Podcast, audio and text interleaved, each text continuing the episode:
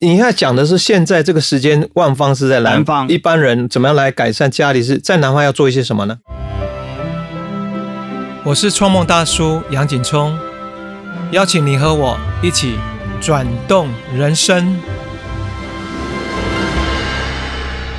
蜂巢在三十年前开始进军国际，然后那时候我一直在寻找什么样的音乐内容可以打入国际市场。后来我发现太极、气功、针灸，然后还有一项是我没有想到，但是竟然在西方的影响力这么大，是风水。呃，那时候我记得最强烈的印象就是英国有一份杂志叫《风水 Magazine》啊，它那时候的订户量就有十几万，哇，我真的非常的惊讶。后来我们当然就开始想要制作一套属于自己的啊、呃，带有东方特色的风水音乐。那做风水音乐，音乐家的专业没有问题，可是我们需要一个有风水专业的顾问。那时候就找到了这个耿世奇啊，耿师兄。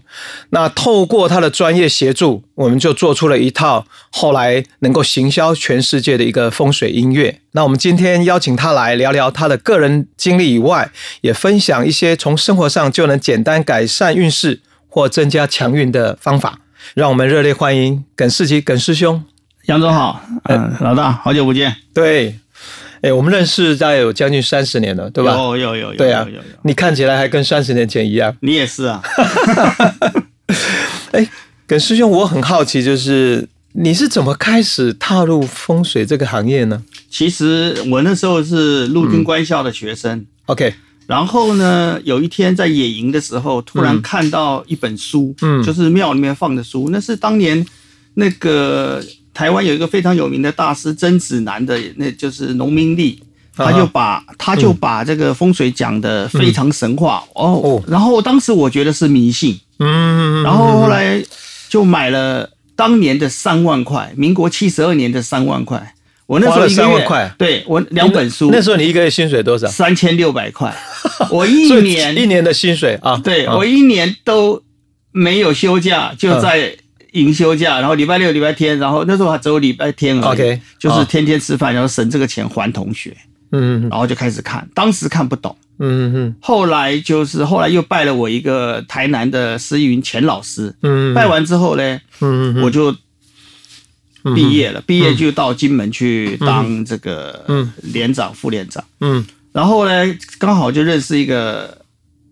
嗯，老百姓，嗯，他也很有兴趣风水，嗯，然后就说，哎，这样子吧，我金门的村庄都是从明朝一直到民国的，嗯，那他就带我去看，然后我、嗯、风水有很多图，嗯，然后就让我去看，说，哎，你看这家发生什么事情，我就翻图，哎、嗯，这家可能发生什么事情，他说对，然后他家的那个村庄大概几百户，我这样绕了一圈，发觉，嗯，图说中的，嗯，竟然有八成，嗯，让我整个人震撼着，发觉，哎。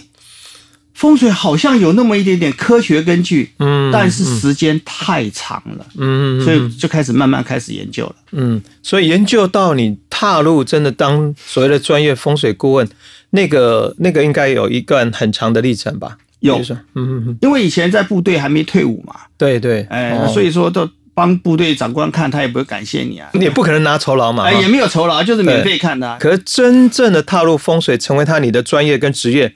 是你退伍之后，哎，退伍之后，好有趣的话题应该是说，那你决定要踏入这个做风水专门的这个顾问，家人全力支持吗？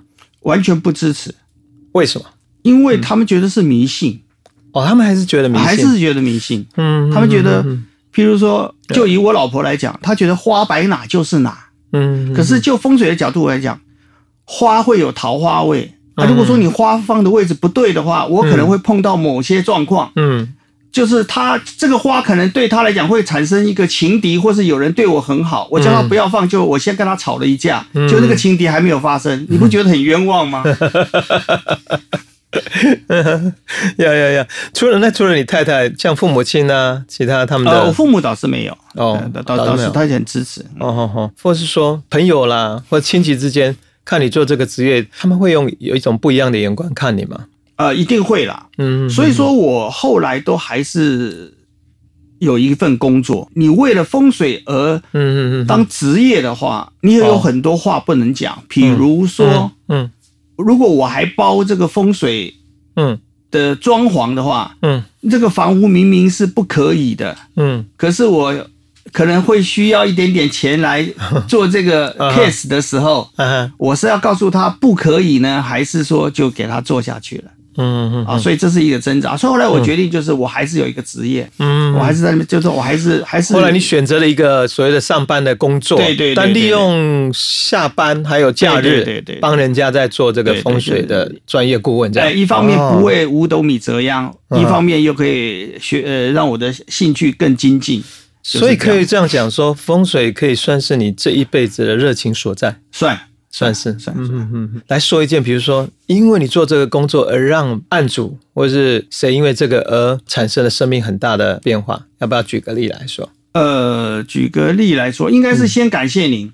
嗯，就是上次我们不是开了一个会嘛，嗯、就是把五行音乐的部分，嗯、然后变成化煞音乐嘛。对，我的子女他在医院当医生，嗯嗯嗯，然后那时候你制作了那个抗煞音乐的时候，嗯，然后他们那时候很惶恐，因为医院都封闭了，嗯、可是他是医生，他必须待在岗位上。嗯、然后我就接，我就在那个微信群就把那个音乐给贴出去了，然后他听完之后心里就很平静。OK，、嗯、他有介绍给他嗯朋友听，嗯，朋友听听完了之后呢，他同事听完之后觉得心里都很很和平啊，很安详，很舒服。啊啊啊啊然后重要的是，他们的那个病患通通都出院了，所以我觉得你这里是功德无量。我觉得其他帮上市公司调整啊，亏三百、两百亿、三百亿的那种公司，把它布局完了之后，我都不觉得还是你这个音乐这个功德无量。所以我就这个这个事情的专业来看，你觉得音乐本身也是创造一个好的风水的空间？应该讲磁场，磁场，哎，现在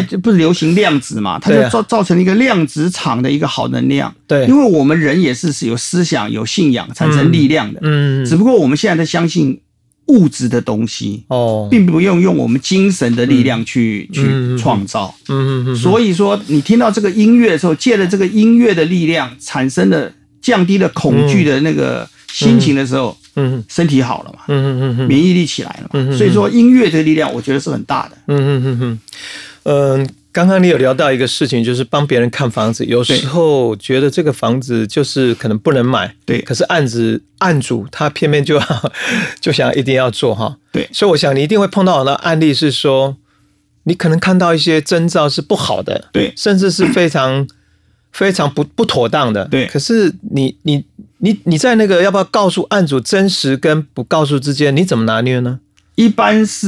嗯很难拿捏，然后内心也会挣扎，尤其是自己的好朋友。嗯哼、uh-huh. 那通常我会让他去做一些呃善事，比如说对呃什么基金会啊，捐一点啊，植物人基金会，嗯、你捐完之后我再告诉你，嗯，或是你去捐血，捐完后我再告诉你，哦、uh-huh. 就是你知道做一个善事，对、uh-huh. 以善去抵一个。恶一个不好的东西，这样有这样会有一些改变，会会改变，会多少会改变，哎，会改变，啊哈哈，啊会改变。那如果没有的话，我就跟他讲，好。那通常你假如说这之后或是在之前都如实告知案主的话，案主通常都会很不高兴，通常是不开心的。会啊会啊会啊。可是事后证明，哎，我是对的，嗯，因为他还是住进去了，对，最后他就每次过了好几年之后就说。哎呀，老梗啊，当年应该听你的。嗯，我有一个自己的案例哦。那时候其实我在台北幻音新城，我记得有请耿师兄来看，是我在有一个阶梯屋嘛，因为我非常喜欢阶梯屋那个看山。然后后来耿师兄帮我看的时候说，那个房子本身是不错，可是面对那个山哈，记不记得那个山叫有刀叉，是不是？对对对，如果买了这个房子哈，可能要面对很多的纷争。那我记得我有听进去，后来我记得我还已经付了十多万的那个定金，是是是我就真的就是损失掉，然后没有买，没有没有没有。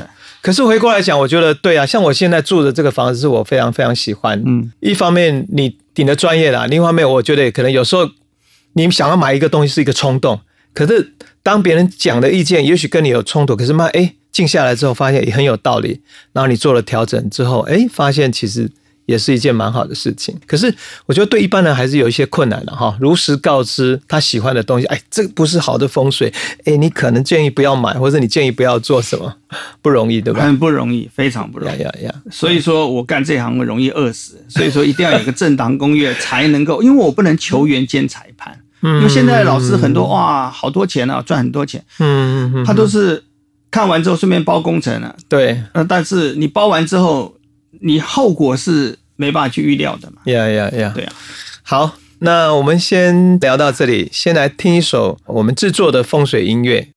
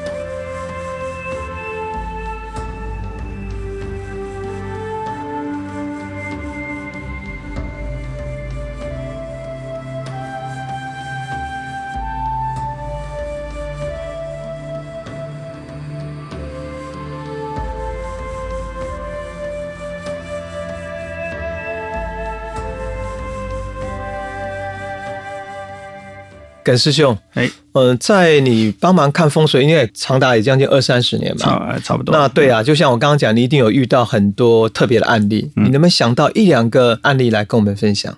呃，有一个案例就是有一个上市公司老板哦，他当时亏了两百亿台币、嗯，然后已经找了七位地理师看过了，然后看他的家的房子还是办公室、办公室、呃、办公室的、哦、都看， okay. 就是一解决不了这个问题。嗯，然后我是第八个。那刚好是他的总经理的特助是我的徒孙，就找我去看。嗯、uh-huh. ，看完之后我就跟他讲，呃，就告诉他怎么布局，怎么布局。哦，等一下，所以前面的七个都阵亡，呃，都阵亡，然后业绩还是亏两百亿啊，还是亏啊，所以你是第八个现身，我是第八个现身的，对。Uh-huh. 前面七位老师他不会问，可是我退伍之后有到某家上市公司，嗯，当过 sales， 嗯嗯嗯。嗯然后我就知道整个上市公司的架构， uh-huh. 我就会去问说你现在是什么职务？他说董事长。我说、uh-huh. 那你现在做什么东西？他还兼 C E O 的事情。Uh-huh. 所以说他是两个身份，一个是董事 长, 董事长一个总经理，总经理 C E O 的身份。OK， 那这时候他坐在那个位置是第二次位，那办公室位置是次位，对，就是次位。Uh-huh. 我说那那还有一个真正的嗯。董事长或者总经理或 C E O 的位置啊，他说有，我说带我去看看。好、oh, 啊，去看完之后我说，那你坐这边是不对的， oh. 你应该到那边坐，就是从组织架构来先看。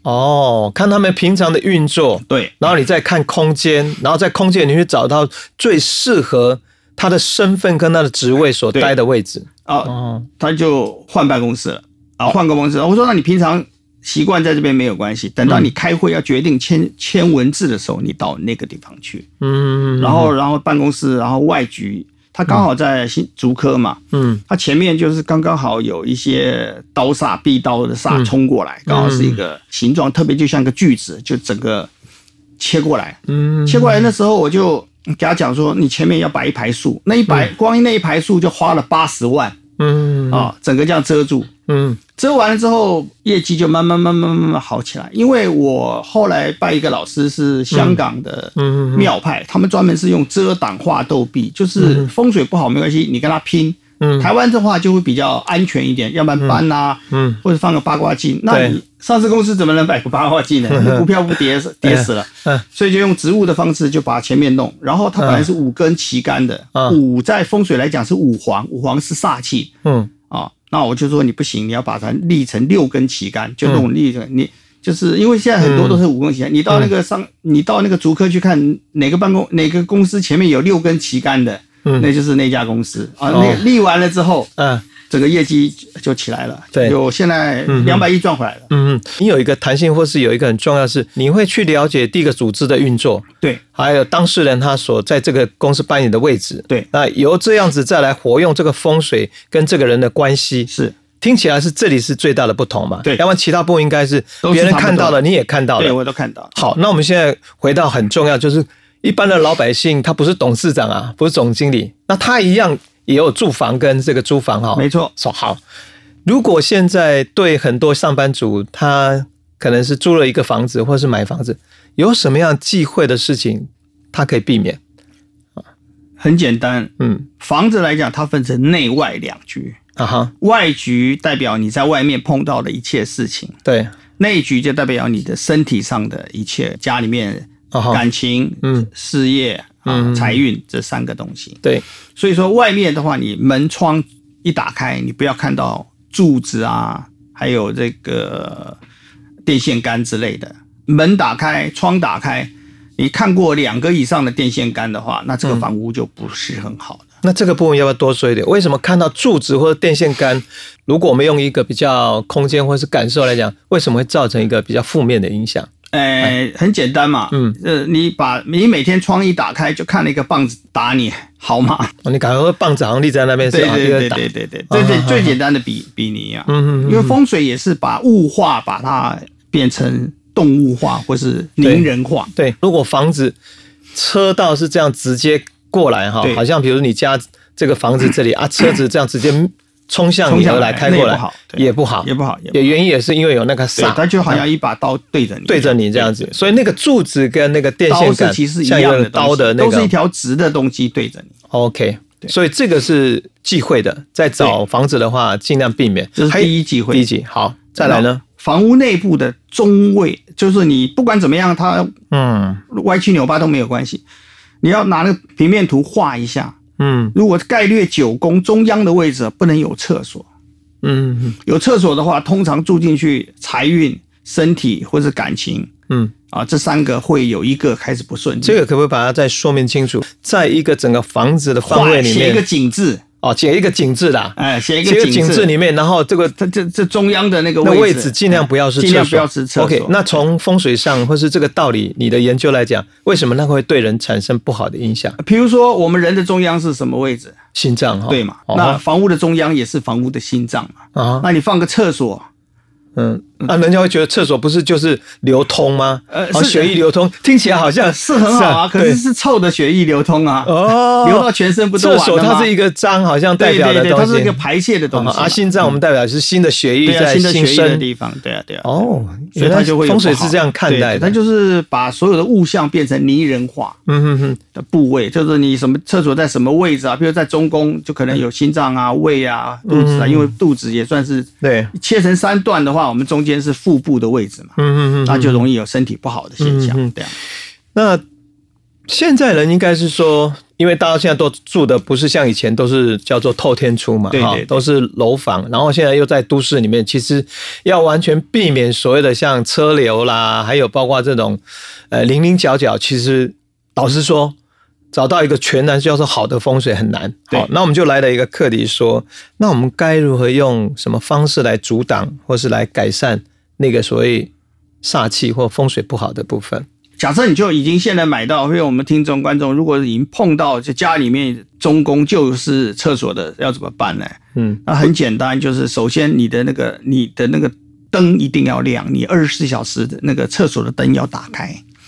就是让你让让你厕所的力量、嗯嗯，黑暗的力量不要扩张，就是用我们光明的力量去压制它。嗯嗯嗯，有点像星际大战哈、哦。就一般的亮的灯亮的灯就好 ，L E D 的灯就好了、哦。房屋里面怎么可以改善自己成为一个好的风水？那比如说我们可以种一些未婚的话，就可以放一些植物啊啊花草，那个没有关系。那已婚的就放植物，就是叶子大一点的。嗯啊，叶子大一点的叶子，然后它能够长的。对，为你为什么未婚跟已婚分成花草跟草？听起来是花会代表的是桃花的意思嘛？哎、对对对对对，是有缘分，人缘会很好。哦、你没有结婚没有关系嘛。所以如果像我们公司女同事的话，嗯、他们在家里都应该多放一些花，哎、放一些花。但是花要单纯的，就譬如说你放百合啊，啊、嗯呃，你就放单纯的，你就不要放很多种不同的杂花。如果放杂花就会桃花过多，就就太多了，对啊。哦，那百合应该你说选百合的意思说，百合就是百。百百合百合百年好合，它的寓意就是说就会有些好的现象，嗯、像通常我用百合，譬如说未婚的女生放百合，嗯、对，差不多半年到一年，如果放在、嗯、放在她床头的右边或左边的话，嗯。嗯哎，差不多都都能接到帖子啦。嗯嗯嗯，其实你是从我们从字眼上，我们的中华这个文化里面哈，取百合这两个字哈，取得真的很好，非常好。对，对，所以某种程度来讲，百合花不只是在风水哦，在西方的零极限的这个所谓的心灵的叫洗涤跟清理里面，它也象征有一种就洁净，然后好像有一种 pure。就是我们回过来讲，就是磁场，对呀、啊，那我好像能量空间的磁场，它会净化，能够帮助人有更好的发生。那如果现代人其实大家最关心的是财运啊，对，那家里面的话，怎么样的一个摆设或放可以增加好的财运？我们土木星交汇之后啊，嗯、风水有一百八十年的旺运嘛，它就分成三元九运。哦，一个运二十年，概略区分。哦，但是还有一个天运，就是当土木星一交汇的时候，嗯、第八运就到第九运了。嗯嗯。可是真正的第九运是在这个还要再过三年。嗯、可是土木星交汇的话，就算九运。嗯、九运的旺方是在南方。你要讲的是现在这个时间，旺方是在南。哎，南方。一般人怎么样来改善家里是？在南方要做一些什么呢？比如说你放一个植物，因为你看不到山嘛。哦啊呀！你在南方看，就是就是你在南方放一个小盆栽 ，OK，、嗯呃、叶子圆圆的，它只要长叶子的话，就对你就产生好的力量。嗯， 嗯， 嗯，我们就把呃须弥化嘛，哦，就让看到树，好像见树就是见森林，就像见到山这样、哎对对对对对。然后你就吸收它的那个大地之间的能量。山其实就是好多树的总和嘛。问一个比较肤浅的话题，嗯、如果我只挂一个山的那个。地图或摄影，那有没有达到作用？也会有帮助啊，嗯、也会有帮助，因为它都有山的这个力量在那里。OK， 其实要把山的那个力量或者它的意象能够呈现出来。那如果你看不到的话，嗯、那你就是诶、呃，窗户打开、嗯、啊，南方有看到山，你就多多向着它看嘛。嗯， 嗯， 嗯，就是山不转路转嘛，路不转、嗯、我向后转，嗯、对不对？那就只能这样子啊。就它也是，就是风水，它是很活化的，嗯，嗯不要去很死的去去去看待它。要怎么样能够去活用？就是哦，南方让我没有看不到山，那我就在家里摆设植物。如果植物或是摆设有关于这个山意象的照片，嗯，那我相信还有一种状况是，我对着南方做冥想，想象整个山在我的这个。房子的我能够看到的范围跟那，我觉得那个也是一种活用啊，一样一样都可以啊，都可以啊，嗯、这都这个都是 OK 的。我突然想到，风水冥想应该是一个很好可以运用的话题。对，好，那对上班的上班族，或是对上班上市公司老板，或是一般企业来讲，那个办公空间跟南方也有关系吗？呃，基本上。嗯，整个办公室的空间来讲就比较没有关系，因为每个人负责的小螺丝嘛，哦、太太多了。所以我们现在还集中讲的是个人的所谓的居住的空间就对了。对对 对， 对， 对， 对， 对， 对， 对。哦哦哦，没有，我刚才在讲说，那蜂巢在这个现在旺势是南方嘛，哈，那蜂巢在如果以办公的空间来讲，我们应该做一些什么？啊、呃，譬如说南方的话，就南方就多放一些植物，嗯，然后接收强大的力量，嗯啊、嗯哦，那南方的相对方就北方嘛，对对。山主高，水主低，所以北方是水，嗯、北方是财方，所以说你的北方可以放个水晶啊，或者是真的有养鱼缸啊，对啊，嗯嗯、呃，这样子来讲，它都会有一些好的对作用。那实在没有办法的话，那你就在财位的对角线啊，嗯啊，拉出一条对角线，在对角线放植物啊，嗯嗯嗯，然后叶子大大的、啊，嗯、像我在南部的银行啊，嗯，我学生他介绍我去看嘛，嗯，他的银行就业绩不是很好，嗯嗯嗯，就倒数第几名就已经快不行了，就要被处分了。哦、然后我去，我去我就也没有什么，因为银行都没办法调整啊，嗯嗯、所以我就说好吧，那就在对角线摆一些很大的，因为它银行空间大嘛，就摆一些植物，对，一摆完之后。然后也开始修正之后，那讲座讲完了还在聊天呢、啊，嗯，聊聊聊聊，就发觉聊天的人全部被打电话叫去帮忙，因为调整完了之后，马上下面忙得不可开交，连那个、嗯、那个除了主管之外，全部都下去。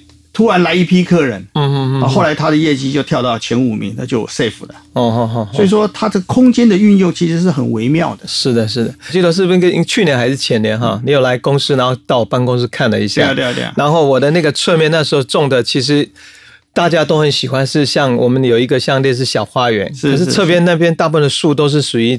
长得怎么讲，就是比较是一般的树就是横向啦，对对对对，呃，这样错落看起来是很有景致，可是我不晓得为什么我的身体就是很容易眼睛容易酸容易累，对啊对啊。后来你给给给我的建议或给我们管理部建议是说啊，杨先生的侧面这边最好种一排整齐的哈，对对，然后密集的。能够形成一道保护网，保护网，对对、啊。哎、啊啊欸，后来我们真的照做啊，是是，现在一年多哈，哎、嗯欸，结果我今年不是整个应该说二零二零年了、啊、哈、嗯，对对对欸，我就发了专辑啊，然后开始做很多，包括播客，做这个创梦大叔，好像很多哈，不只是在工作上感觉比较顺利，嗯、更重要是我的身体状况又比前两年就是更好。植物就是挡煞了，因为我们也是木啊，嗯，我们跟植物其实是异性兄弟。它会长叶子、哦，我们会长头发，哦，哦，只是它不会动。对，我们会走路，对 对, 对，就差这样子而已。是，所以说植物最能感受我们东西，嗯、煞气煞到是先煞植物，不是先煞我。它等于像我的兄弟，他在他在保护我，对，他在抵挡那个从外面，因为外面是工业区啊，对对对对对对，很多，还有包括声音很多的这种。然后能够帮我，以至于让我可以专注在我的空间里面。对，然后你的磁场一旦形成之后，那力量开始爆发，嗯，那它就像你一道墙来做一个很好的防护盾。嗯嗯嗯嗯呀呀，哦，这样听起来真的是，我今天又感觉到又有新的学习这样子。嗯，那我们这一段访谈就先到这里，听一首音乐，等一下我们再继续访问耿师兄。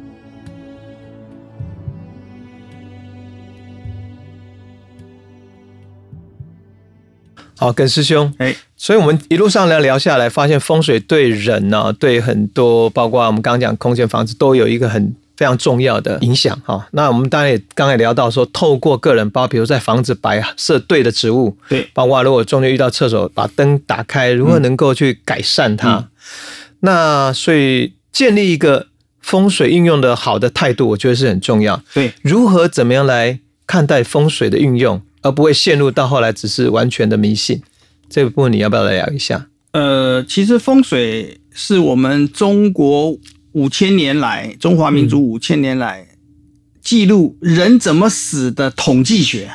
嗯，嗯譬如说，呃，举例子，譬如说，嗯、呃，甲村啊、呃，有一个房屋、嗯、前面有一棵树，嗯，结果呢被马撞死了。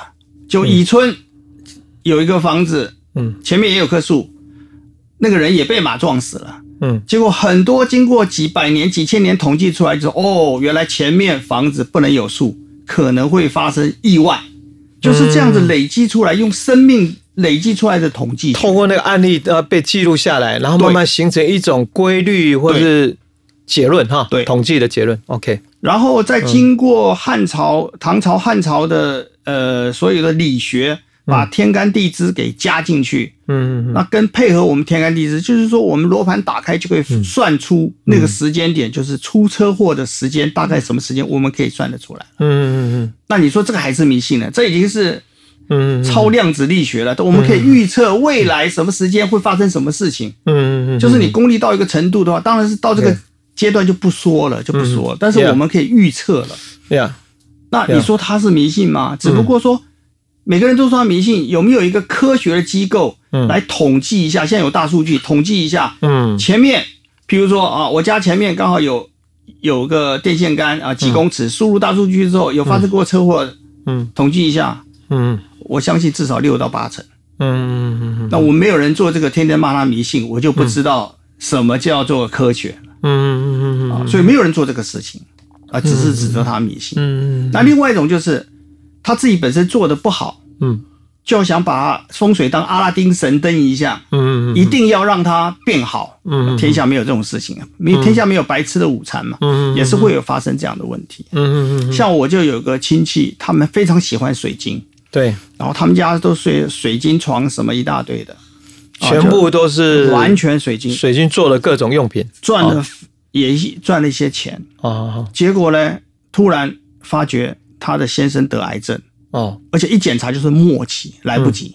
嗯，然后那个亲戚就打电话给我说，叫我下去看看。嗯、那我也没有办法，我就看、嗯、怎么形成的。嗯，那就是因为他睡在水晶，水晶是招财是绝对没有问题的。嗯，他除了招财之外，嗯。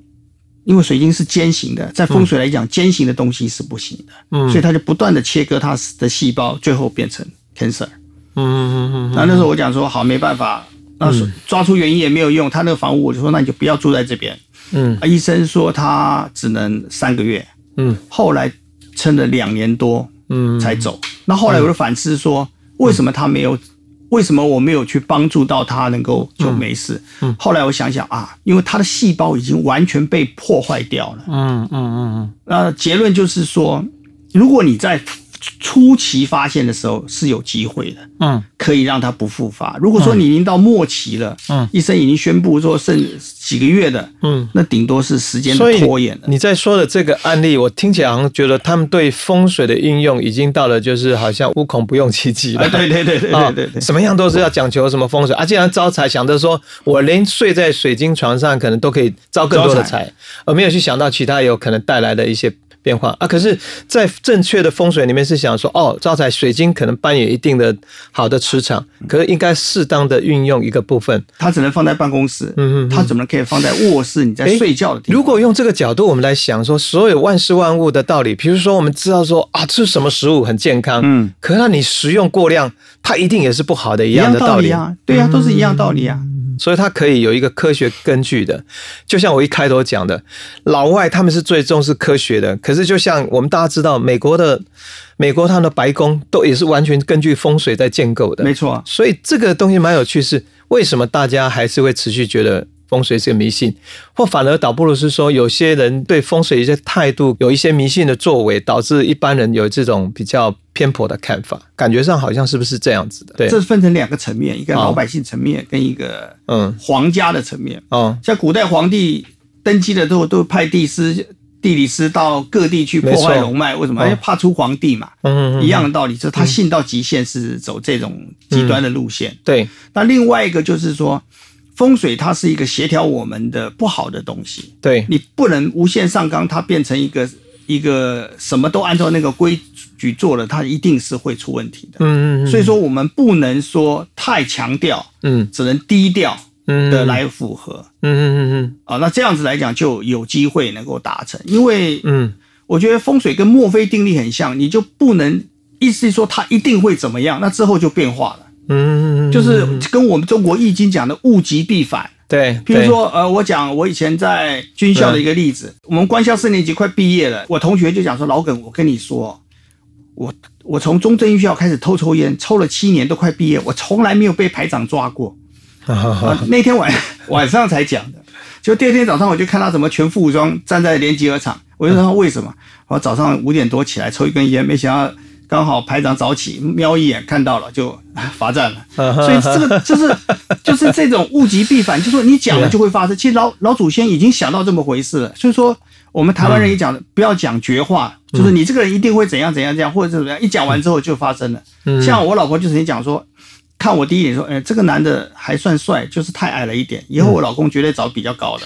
嗯、没想到就这样，这就是绝话，嗯、就是你不能讲这种很绝的事情。就是之后老天爷就给你开一个天大的玩笑，天大玩笑。对，因为这就是其实这就是宇宙真理。嗯嗯嗯。那外国人就把它总结成墨菲定律，其实都是一样道理。嗯、那我们中国易经就讲物极必反，其实、嗯、其实是一样的东西的。嗯。嗯嗯嗯，听这个听起来真的蛮有趣的。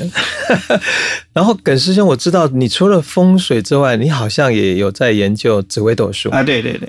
哦，那紫微斗数跟风水对你来说，这两个是怎么样怎么样的一个不一样的向度，或是它对对我们的人生又是用我们用什么角度来看待啊？呃，风水是从地球对你站在位置去看三百六十度跟上下。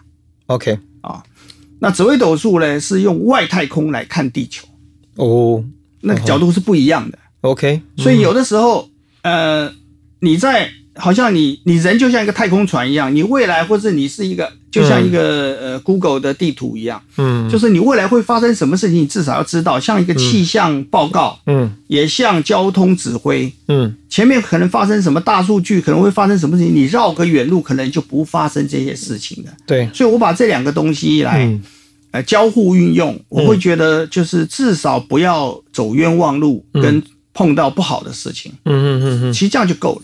嗯嗯嗯嗯，那在做紫微斗数跟做风水的话，他们的呃方法应该也是不一样嘛？不一样，不一样，不一样。对哦，那回过来讲，紫微斗数，很多人我包括我可能会觉得说，诶，它是一种算命的方法。是，那这样讲会不会有点太肤浅？如果真正来讲，紫微斗数是不是它比较更有科学吗？或是更有一些理论的根据？它这个呃，紫微斗数它不准的原因，是因为它把地的因素忽略进去了，就是风水的因素。哦。哦但是如果说你把风水的，因为我学过风水，又学过紫微斗数，我把这两个理论加在一起之后，它的准确度就至少从五六成至少提到七八成。所以你现在在你的个案或者你在运用里面，你已经把这两个向度结合在一起。向度结合，对对对。Okay, 那这样来讲，就是你又看 Google 地图，又听气象报告，所以说你开车的时候比较不容易碰到冰雹跟龙卷风。哎、嗯嗯欸，可不可以可不可以举个案例？因为我想这个案例应该不是什么看去看什么上市公司老板那个，而是比较其他像个人的，比如说他可能是追求什么财运的啦，或是可能追求那个关系啦，希望好姻缘的啦。哈，那如何在风水跟紫微斗数，你是怎么运用来帮助这个人解决他的疑惑，或是创造更好的姻缘？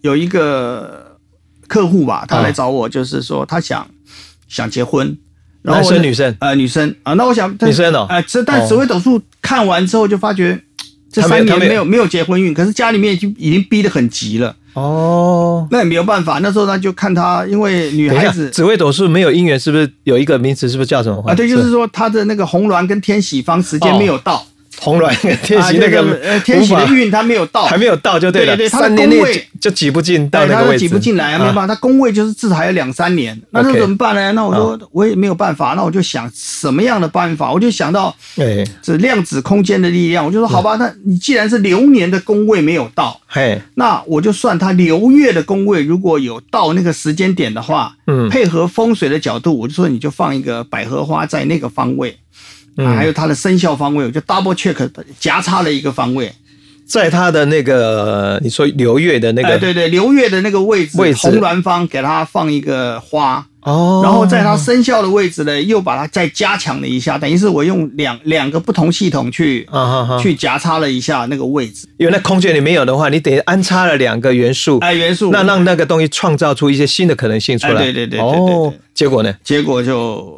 碰到理想的对象，就结婚了。哎，就脱离了。这个命盘的不准确度，就造成了这个命盘的不准确度，干扰了这个时空宇宙。哦，哎，耿师兄，你知道你讲这个部分，你知道并不是对每一个人都一定很有效用，因为风水是引道，所以只能偷偷摸摸的做。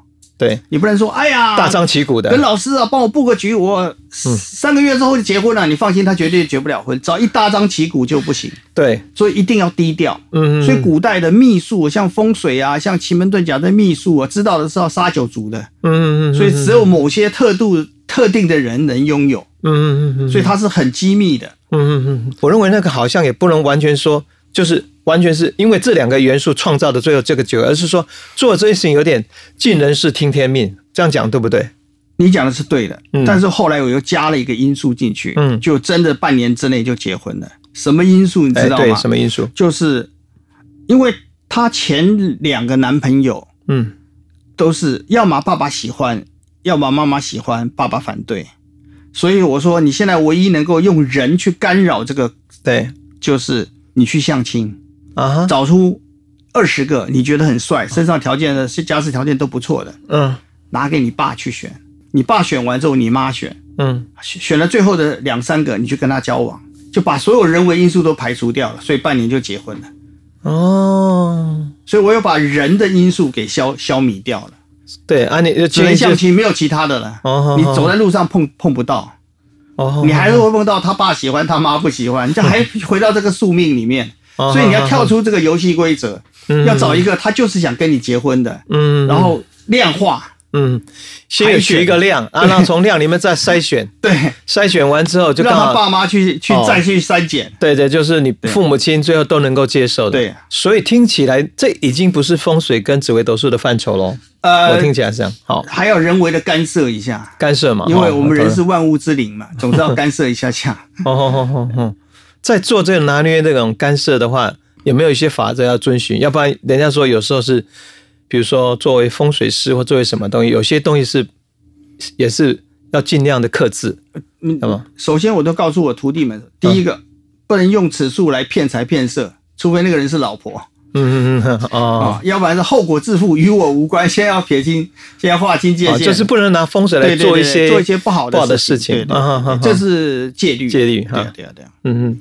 那其他来讲的话，就是不要去违背良心啊，什么做一些社会道德不可以允许的东西，大概是这样。嗯，所以刚刚的案例来讲，因为案主的渴渴望是婚姻哈，对，那这个婚姻本身也是一件好，就是好的一个事情，成人之美。所以对成人之美啊，站在成人之美，所以你在运用的方法里面，就会除了紫微斗数风水，再加上一些人为，这些方法都是可以尽量弹性的来应用，对对对，最后是想要成就那一份好的姻缘，是对吧？是。好，从你做一个长期研究风水紫微斗数，你怎么看待算命这件事？算命现象就好像你出门看一下天气，还有开车听一下交通电台是一样的，嗯，就是你要把它当作是收集收集资讯部分，哦，你不要太迷，嗯，也不要太信，嗯，那你也不能不信，嗯，所以你要很持恒的去去做这个事情。嗯，那至于那个算命的方法，这些方法的话，每个譬如说有八字啊，有紫微斗数啊，对啊，有七正四余啊，对，有各门各派啊，你觉得各有各的优点，各有各的优点，它每个角度，哦，站在地球的角度不一样，嗯，看的东西不一样，嗯，就好像我看大象是两颗牙。对，你看大象是会摇的尾巴，那他看的是象腿，就是都对，哦，但是都是象，嗯，大象的一部分。对，我们都在瞎子摸象。嗯哼，那这种所谓的术也好，或是这种运用的法门哈，有这么多，那偏偏为什么在你的人生突然就有这个好奇？哎，你特别会喜欢风水跟紫微斗数，比如是不是他们有一个部分是背后有什么样的因缘是会让你比较觉得哎比较喜欢或相应的？因为紫微斗数它有十二地支、十二宫，对，十二宫它可以直接跟那个方位、嗯嗯、空间相连接。哦，那八字来讲，它虽然是十天干、十二地支、嗯，可是它没有直接的对应关系。嗯，那你猜预测的时间点的话，嗯、跟时间的事物不容易。嗯，譬如说以紫微斗数来讲，譬如我明年走走是流年财帛宫，那我今我发生的事情就跟我的钱财。跟我赚钱的方式跟赚钱的碰到的人就很有关系，就很直接了。嗯嗯。那八字来讲就还要经过所谓的这个神煞啊，或是这个六神啊什么配来配去的，就比较复杂一点。嗯嗯。反而是紫微斗数有 三 D 三 D 三维的效果。嗯嗯。它就很清楚的投影的告诉你这个可能会发生这样的事情。嗯嗯。你的警觉性会比较高。嗯嗯嗯嗯，所以听起来是不是风水紫微斗数都有一些依理可循？对，然后你可以找到一些逻辑或是统计之后归纳成，哎，在家里运用。斗数是人家免费教我的，啊啊啊啊、呃，然后跟他交换，就是我教他风水八字，然后他教我紫微斗数，我们是一个很好的朋友，互相教。嗯、那当年每每个师傅，当年民国七十三年都要二十几万台币，嗯、我们哪有那个钱啊？嗯、就等于他拜的师傅资料给我。我我的我的资料给他，我们就等于是亦师亦友，互相教学，是这样子的。Okay, 现在人好像很多人都会有就知道水晶，对，也知道水晶可以帮助，不管就从风水上哈、空间上，或是它是一个所谓改善磁场。那所以，但从你个人来讲，呃，找到好的能量水晶有没有什么一些方法或一些 people？ 风水来讲是讲圆满，对，所以看的东西都方方正正的，要么就是方方正正的，嗯、要么就圆圆大大的。对，都不要说那种尖锐型的，风水是既尖锐既破碎。对，所以说，呃，如果要布局、要求财或者求桃花或求姻缘的、嗯、什么一些东西的话，尽量都是用圆的水晶。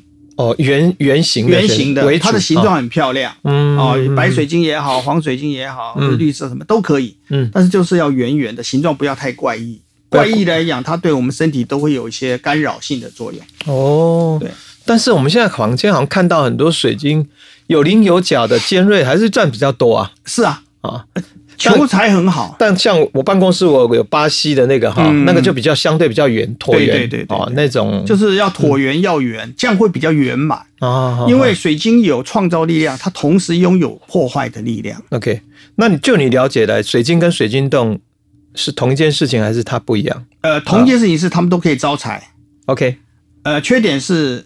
圆的东西它没有破坏的力量，对，水晶洞它有破坏的力量。哦，怎么说？来，因为它是凹的嘛，好好它不圆满嘛，对。所以等到流年天干地支的宫位轮到那个地方的时候，虽然你会赚到钱，你可能在某些方面会失去，嗯，啊，会有些那个，譬如假设那个宫位跟你配合的话，嗯、你可能就皮肤皮肤长一个一个一个不好的东西，就跟那个水晶洞一样，就会有这种现象。嗯嗯嗯，哦，物象的东西它会相应的。嗯嗯嗯，所以我布局的话，我都不会用水晶洞。嗯哼哼、呃，所以说也赚不了太多的钱，嗯，因为这个没有办法，我不会去用这个东西来做、啊。对，就像你吃安非他命，你可以三天三夜工作很勤奋，嗯哼哼，但我们不能叫他去吃一样道理。是，嗯，就我很喜欢一个语言是说，因为我们现在大家都会看漫威的电影，对对对 对, 对, 对, 对，然后那里面的那种，比如说像复仇者联盟，哇，那种空间，对对对对对对，所以在风水上。有没有更进一步？你在漫威的电影世界里面怎么看到跟风水或者这个所谓算命，或跟我们这个有一些